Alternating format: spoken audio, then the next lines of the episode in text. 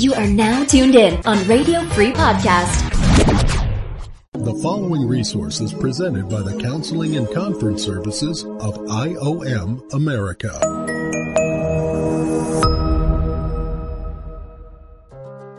We want to welcome you to our podcast today. Our topic, hang on listeners, because this is going to kind of rock your cultural world a little bit. Our title today is Betrayal of Many Antichrists. Some of the many details that are embedded into the term Antichrist.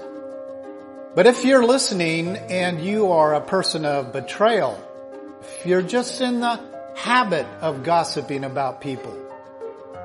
Yes, in the Greek, betrayal, one of the words that is used to define the word betrayal is gossip. If you are a gossiper, you are a person of betrayal. Now that's where I'm starting today. Because see, most people, when they hear the term Antichrist, they, they think of the archangel that rebelled against God and God put him on this dark, formless planet. And as a result of him being on this dark, formless planet, he kicks in his rebellion and he does everything he can in this new world order to project his control over something he was unable to do while he was in heaven, and that was to gain the throne of the holy. Now that would be true. Well, in our passage, those of you who've been following these messages online, you know that we are in 1 John, and we're doing a detailed Hebrew and Greek study of 1 John and 2 John. We are in chapter 2 today, particularly the verses 18 through 27. Those of you who are listening and you would really appreciate a PDF of my actual preaching notes, all you gotta do is look to the right. You see that button that says PDF, click on that, and it will open for you, and you'll literally be able to see the notes that I'm preaching from today. Question for you. What are the descriptive signs of the Antichrist? Underlining the Antichrist. What are the descriptive signs of the Antichrist? Particularly in your personal life. Now, if you've been trained in psychobabble, I know many of our listeners have been because our primary audience is to counselors and disciplers and small group leaders. But you need to understand something. If you have had excessive training in, in psychobabble, you're going to have the tendency to break down the Word of God in relational terms.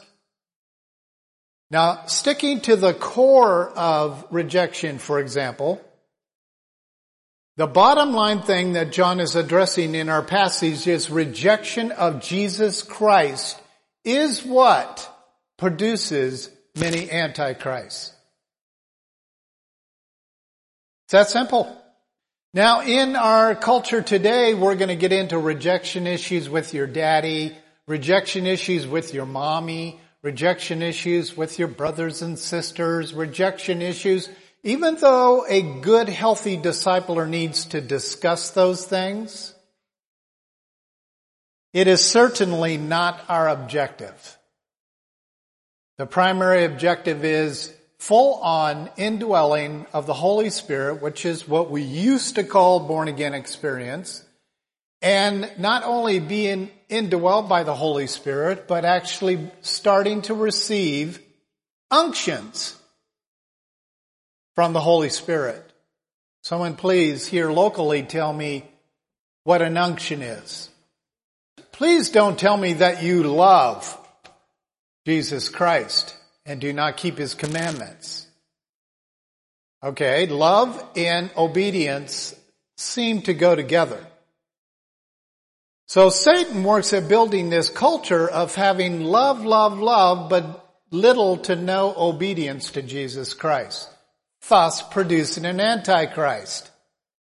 If you think antichrists are Nero and Hitler and all these other crazy wild woolly leaders that keep popping up in every single generation, then you are partially being deceived. The reason why I say partially is because they were Antichrist. Or if there's a leader out there doing a genocide today, like in our, our home office in DRC Congo, by the way, I want to thank Stefan for all the hard work he did in our conference there this past week, he had 696 attendees to our identity conference in the Congo. Well done, Stefan. You see, but there is a antichrist in that country doing a genocide. Those are obvious antichrists. The genocide type of leaders who are trying to rid the Christians on the face of the earth. We're going to be addressing Antichrist that's a little more personal today. So the actual Greek definition of Antichrist is an opponent of the Messiah. You see, it is actually someone who just rises up when they hear truth. Listener, listen very carefully because there's some of you that are rising up right now as I'm preaching. And you're resisting. There's something happening inside you. It means you're accustomed to lies. I can listen to wild and crazy loud preachers today and set aside their style and still get the truth. That's what I'm asking you to do. An opponent is someone who rises up and goes, no, I will not listen to this. And they start going through their excuses. Oh, he's too wild and crazy. He's too loud. And you go down your little list. Well, where'd you get that list? People that cannot accept the truth, no matter what it comes out of, even a donkey, you are emergent something that has happened to you. That's what the enemy, the Antichrist, is offended by. Every single time an anointed teacher, whether you're a mommy or you're a leader of a nation, every single time an anointed teacher speaks out the words of God and gets a reaction from the people I say to you this day, that should be your objective. To separate goats from sheep, to separate lies from the truth. And those of you who play with the edge of the social issues today in your preaching, you are playing with the area of gray. And people are not going to rise up to separate themselves from you. If you haven't caught it already, listener, the key way to separate in the world today is through absolute truth. So when the people are hearing it, they're going, whoa, I have not heard it like this before, but they stay embraced. They are showing evidence that they are of the true Christ. But if they rise up and they go, really, I am not accepting this anymore, and they separate, which is a word that we're going to be defining here in a couple moments, is what the Greek refers to as disavow. Leave the fellowship, go church shopping. There's a lots of different ways you can disavow. But disavow starts in the human mind by refusing to join yourself to truth. So the more absolute it becomes, the less you become able to preach the truth in the world today. So therefore you will drift into this mushy gray zone. Now what is the number one characteristic that Deborah talked about in regard to defining John? Black and white. Jesus said in Matthew chapter 5 verse 32, he said, let your yes and your no, anything above and beyond this is evil. If you look up Greek in that particular passage, you're going to find the word gray. Overtone. Happens to be exact same root words where we find atonement. Is the reason why I brought in the pastel last week is for you to see the powerful difference between light and darkness. But in between the light and darkness, you have these tones, gray tones.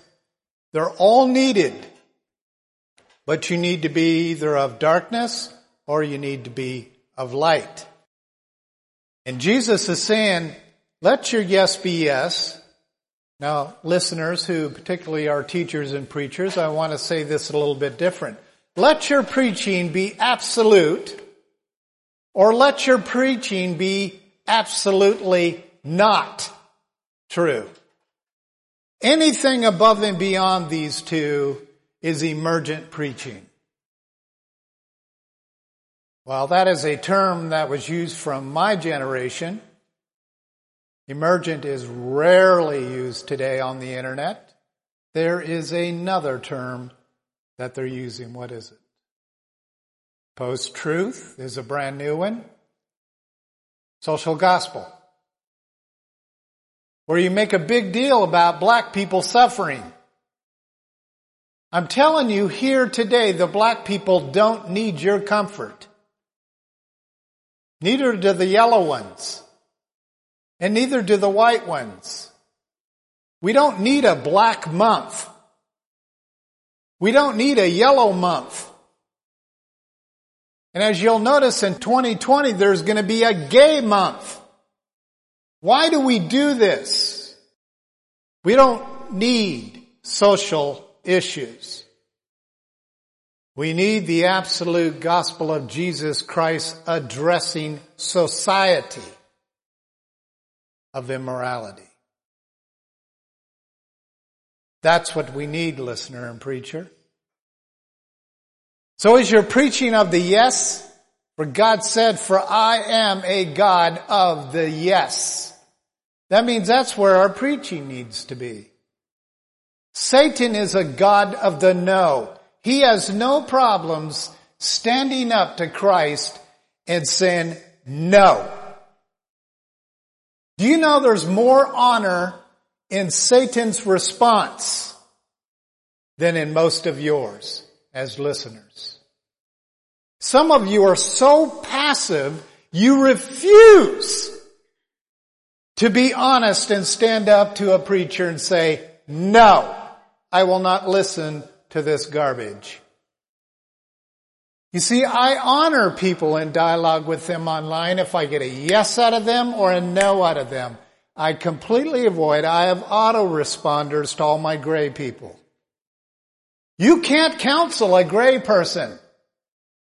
You can't point out black in gray. You can't point out white in gray.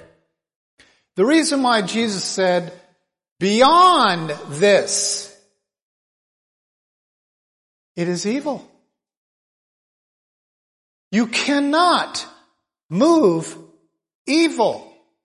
Evil has to be cast into outer darkness. You see, the answer to the question some of you have asked me online is, you know, why isn't there redemption for Satan?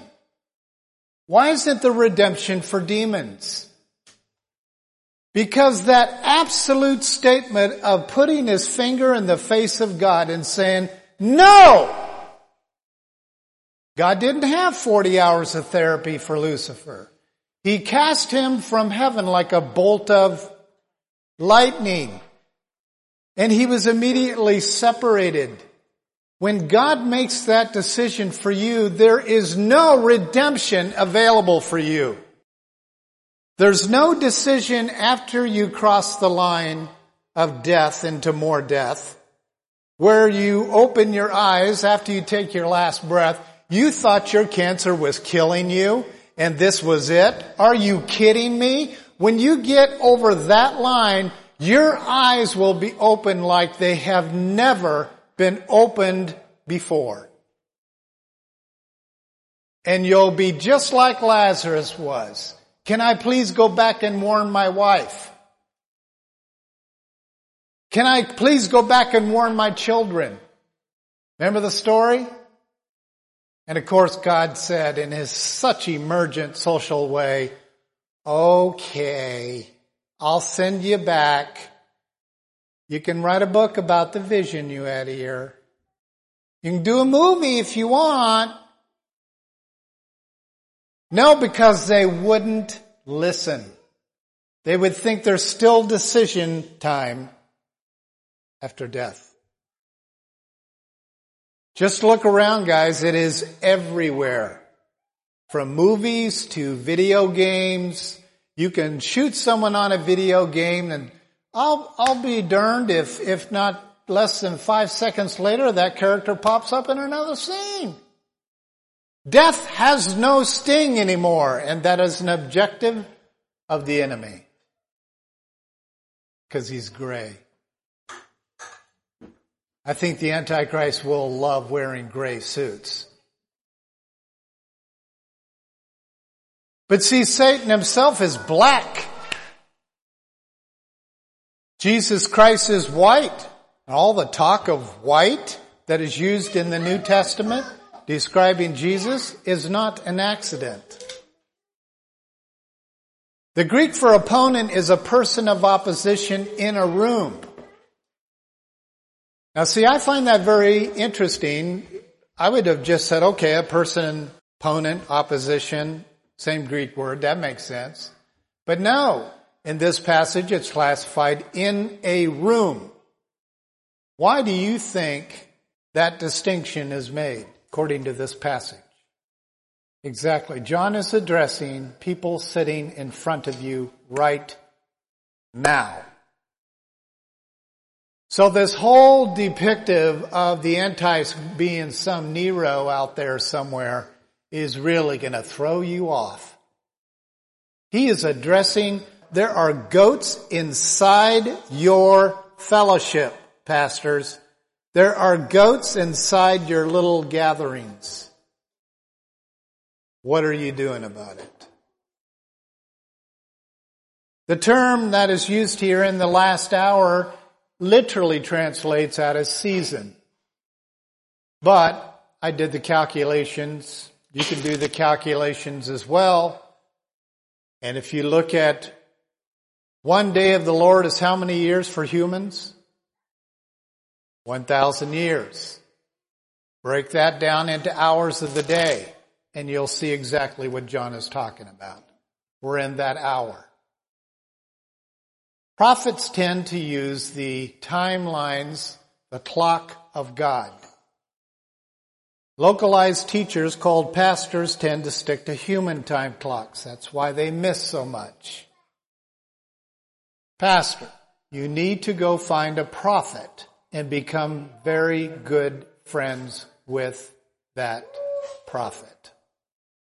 You are the perfect balance of the shepherd and the prophet. Jeremiah was one of the only prophets we know of that had a healthy blend between the two. And that's why he was called the weeping prophet. David was known for being a shepherd God picked him literally out of the shepherd's fields. So here we have many antichrists have appeared. The Greek there is have assembled with as goats with sheep. What's that? Who are the goats and who are the sheep? Goats are unbelievers. Sheep are believers. We translate that out even further, believers are anointed by the Holy Spirit and dwell by the Holy Spirit, and goats think they are. It is a fascination to all Bible scholars why goats are attracted to sheep. And then when you watch goats with sheep, as stupid as us sheep can be, we end up following the shepherd, right? We end up following the goats. They're aggressive, they're resistant, they're rebellious, they can't be led. And so the sheep just seem to move with the cultural form of leadership of the day. And if that doesn't describe the post-truth church today, I don't know what does. When I read off of the internet from the site of the World Council of Churches and read with my own eyes that there's a mutual agreement. Now there's 282 denominations that are members of the World Council of Churches. And when I read that they're in agreement that population control through birth control, abortion, and euthanizing is acceptable practice to the church. Now you know, I just said it. You can send your emails and tweets. You're not going to believe it. And if you do contact me, I'm going to send you to their website. You have to do your own research. I'm here to tell you the reason why abortion is such a practiced sin in America is because birth control was the original sin that Margaret Sanger promoted. She didn't even know what abortion was when she was alive. Do you understand that? She didn't even know. She didn't know what euthanizing was. It was not a term used. Euthanizing is a modern social issue definition. Before that it was called a word, listeners listen carefully, murder. It has been evaporated from our dictionary today. So now we're using the term euthanizing a child at eight months. It's called euthanizing a child right after they're born. Now they're talking about 48 hours after a child is born, you can euthanize them. And there are two countries practicing it already. You don't think it's not going to arrive to America? Look to your northern borders, listener. It is upon us. How does this happen? Goats and sheep, folks. He also said, no, this is the last hour. And it actually, the statement itself translates out to discover opposition in an assembly slash room. Pastors, you need to look to see if there's some goats in your fellowship. And you need to learn how to effectively deal with that issue. He went on to say, and they went out from us. In the Greek there, it means to make issue, form betrayal. The interesting thing is, is that Jesus knew from the very beginning that Judas was going to betray him with what is called kiss. A very act of affection was the evidence that Jesus himself was supposed to watch for, for betrayal. There's a lot of you kissing people, not just inappropriately, but you have no clue what's going on behind that kiss. How many times have you hugged someone because you wanted to be nice or you wanted to be Christian and they left that little gathering and started gossiping about you. This is what Jesus was referencing. This affection, this I love you, I love you, I love you, I love you stuff. And in reality, those are the very people that are going to betray you. It is the most subtle form that John is addressing within this context of the passage. The Antichrist's objective, which in the Greek is to set one against another. How do you destroy a family heritage? You set your kids against you, but that doesn't happen until they turn 10 to 14. You may look at your children and say, everything's cool in this household. And when I hear comments like that, I say, well, we'll see. We'll see what your investment of leadership has done in this home. We'll see if you've taught your children to be of the God of the yes or the enemy of the no. We'll see. Because what's going to happen is they're going to move to the gray zone and pretty much accept demonic images and videos and movies and writings and teachings and just whatever. They'll just learn to live in the gray zone. And then when you go to confront your children and say, don't you realize that is evil? And they'll look at you like you're crazy. Now, any parent who has done their homework knows I am speaking of absolute truth of our culture today. What used to be a sin is now okay. Is that not out of Revelation? We're already there, folks. If you have children, you need to wake up. Your leadership might not be separating light from darkness like you think. When your children hit the governed age of 13 for boys, and for young ladies it's 12 to 14. When they hit this governed age, governed age is Hebrew for I am already an adult. How do we know when that phase happens? It's when they can have children. You think God's timeline of creating human bodies was different than the United States of America? in 1942 establishing the industrial laws of 18 years of age as legal age.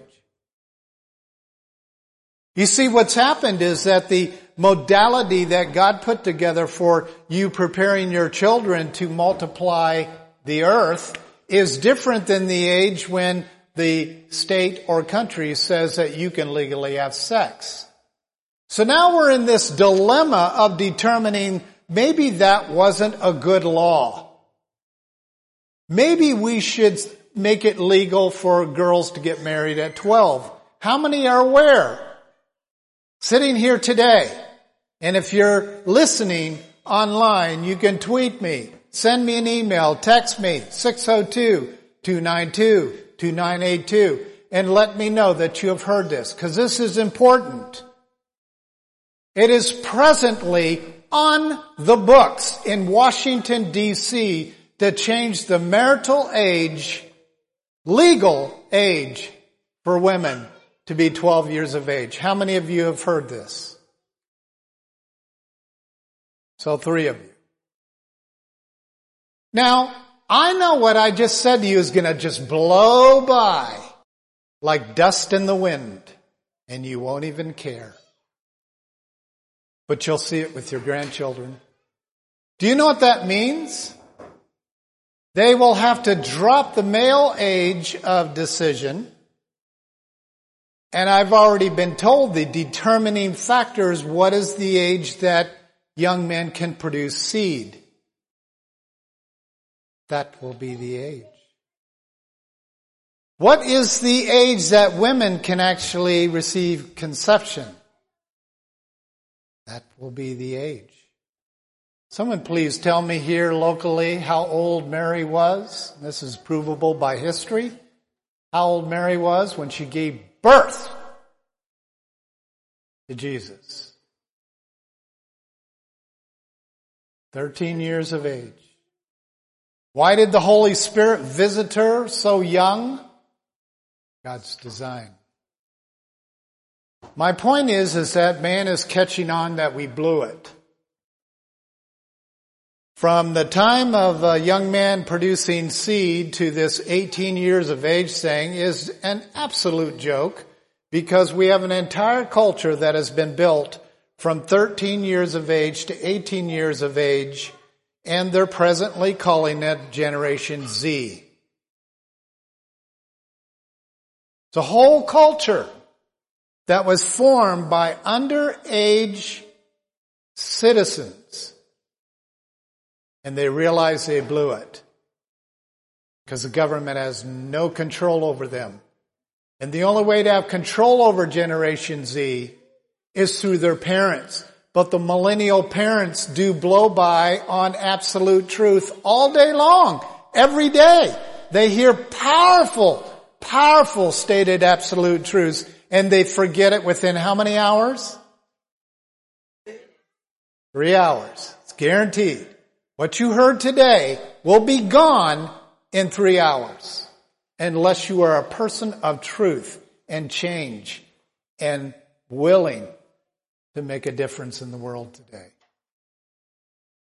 Too tough for you to hear? I say dry up. Wipe those tears. Get beyond your repentance quickly and get into saving your children. Get into saving your grandchildren. Getting into saving your household. Get rid of that crap that is in your home that is perpetrating the gray zone. It's the only way you will save them.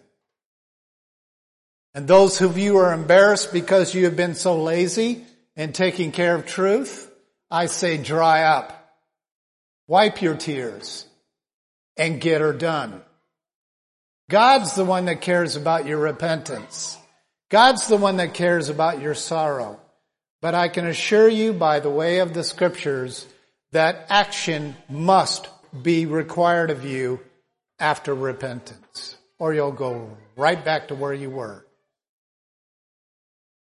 The word abide or protection from the Antichrist means in the Greek abide, repeats itself, to continue, to dwell, endure, be present, remain, and stand.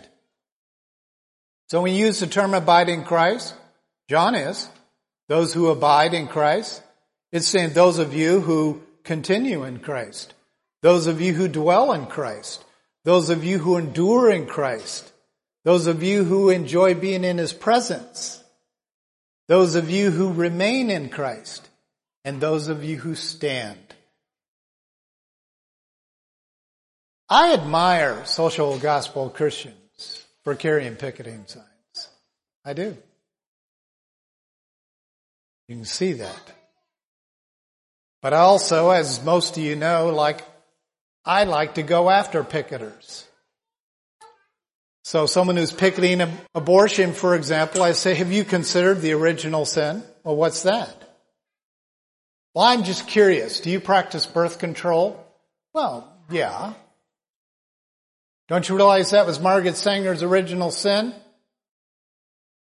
Of population control, which was the direct defiance act against God when God said, now, Adam, Eve, be fruitful and multiply. Fill the earth. You think Satan sat back and went, oh, crumb. There goes that goal. He's going to come up with every clever idea he can to get Christian parents using birth control. Why didn't he just start with abortion? Why do you have to wait until the early 60s to kick that baby in? He's not as stupid as we are. We're the stupid goats. And if you're a born again believer, sheep. Actually, there is a phrase that says stupid sheep led to a slaughter. You want your kids to go to that slaughterhouse? That's your business. But I'm going to be one of these that stands up and says no to blackness. I don't want to play this emergent gray zone. He also went on to say they went out to be known. These people literally appear, manifestly declare, manifest disloyalty, show self. They're not interested even in hurting you. That may be just a part of their agenda. They're interested in being known. Gossipers are known. Who does not know who the town gossip is in this community? I know four of them. They're known. The objective is to be known to manifest self. That's what the enemy does. And then true believers have an anointing we already talked about in our pre-sermon, pre-sermon period.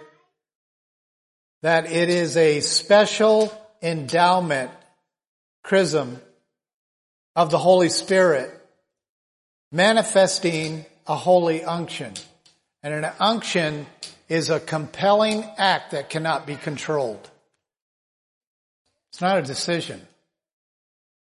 It's a compelling act. It's like when someone walks up behind you and pops a balloon behind your head, there is an unction, there is a compelling act that happens, and what is it? Fright. Flight is considered an unction. Satan has his unctions and God has his unctions. Those who are anointed by the Holy Spirit, it is a compelling unction to open your mouth. It's a compelling unction to separate light from darkness. It's a compelling unction to look at someone who's lying to your face and say, that is not the truth. Anyone in between those two is a liar. Do you know that most antichrists don't even have to lie? I don't like you. I hate Christianity. I despise the Bible. Now here's the irony, listener. As the most antichrists of darkness are more trustworthy than you emergent believers. Those of you who have blended light and darkness so much that it cannot be separated anymore. Those are the absolutely worst types. Can't separate them. The goats and the sheep are vinaigrette so much you don't even know what's a what. But now your grandchildren hate Jesus Christ and you're going, Oh, I pray for that child all the time. I say, what, what, did you look at what you did to contribute to that? The only way to get an emergent child is to blend light and darkness. Mommy, daddy, preacher, teacher, social gospel. It's the only way it can happen. I don't look at our Gen Z people, and as most of our listeners know, I do a great deal of writing and teaching and preaching to the Generation Z, and it's because I don't blame them. They're the products of these lazy, cowardly parents who blended light and darkness. He also said no lies of the truth. Of course, that's falsehood, spoken words of an antichrist. He doesn't make this a gray statement. He literally says the words of the Antichrist. So I guess I have to ask you the question is what voice are you listening to? Liar denies Christ. In the Greek it is to contradict. That is disavow, reject, deny, or refuse. 602-292-2982. I want to know if you were able to hang on to the truth for the last 40 minutes. I really want to know. I would also like to know if this just drove you crazy listening to this message. I want to know if you came up with excuses not to listen to the message. Too tired, turned off the radio, or turned off the podcast, or, you know, maybe another day, or this guy was annoying, or just whatever. I would really like to know because I'm a statistic freak. And I want to find out how many goats we have listening. Because even with the goats, some goats are actually in a position of saying, now that guy says it like I believe it. And they're goats, unbelievers. Then there's one group that are true sayers and they say, now that guy says it like it is.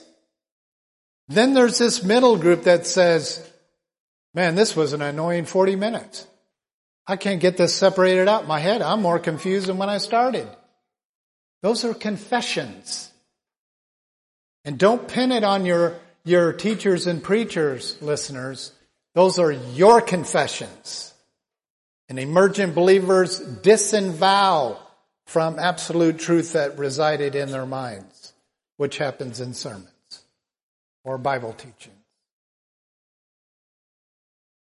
The final objective of the Antichrist is pretty much the same thing, to contradict, disavow, reject, and deny the body of Christ.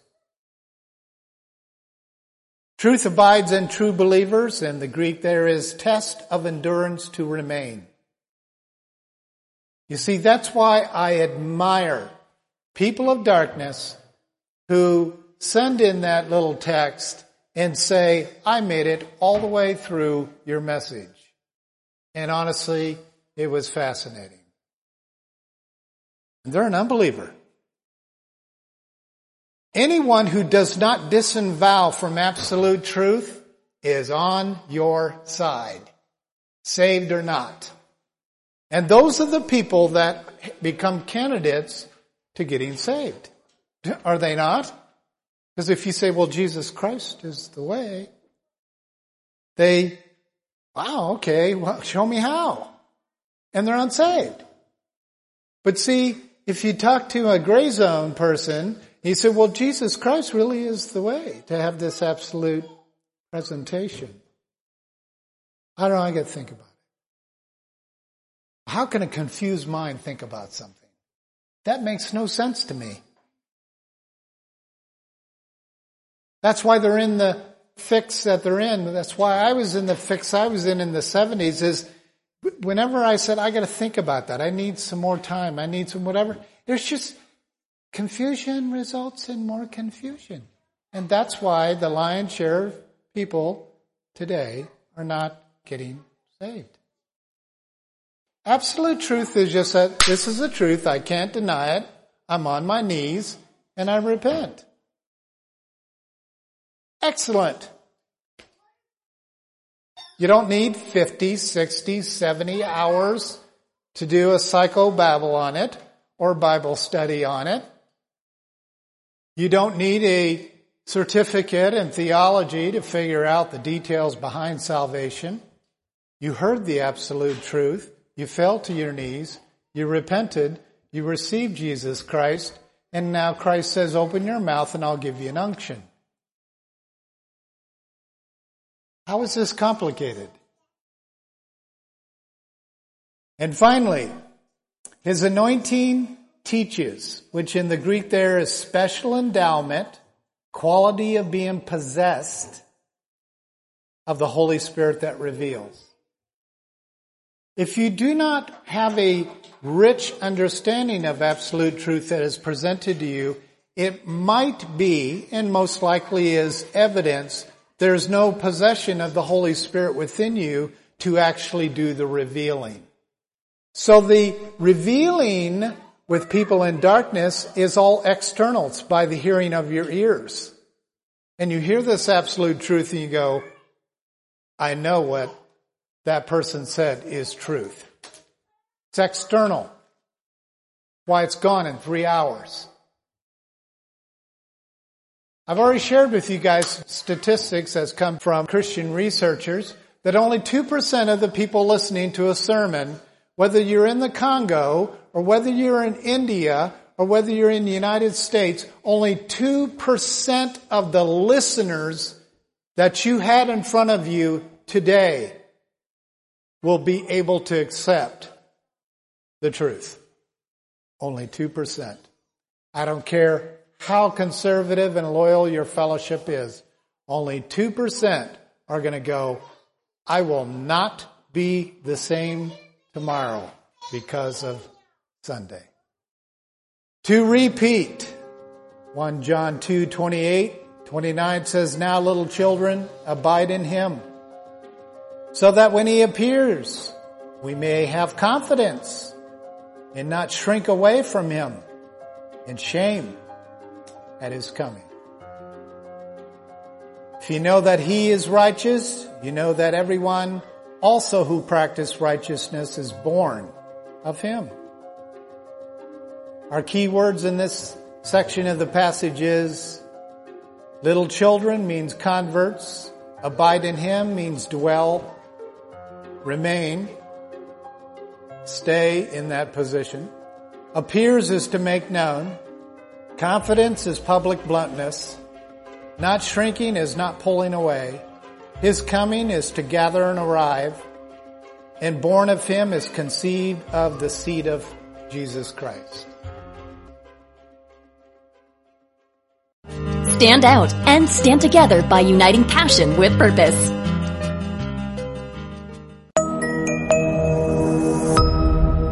This resource has been presented by the Counseling and Conference Services of IOM America. For more information about our ministries, visit us online at iomamerica.org. That's iomamerica.org.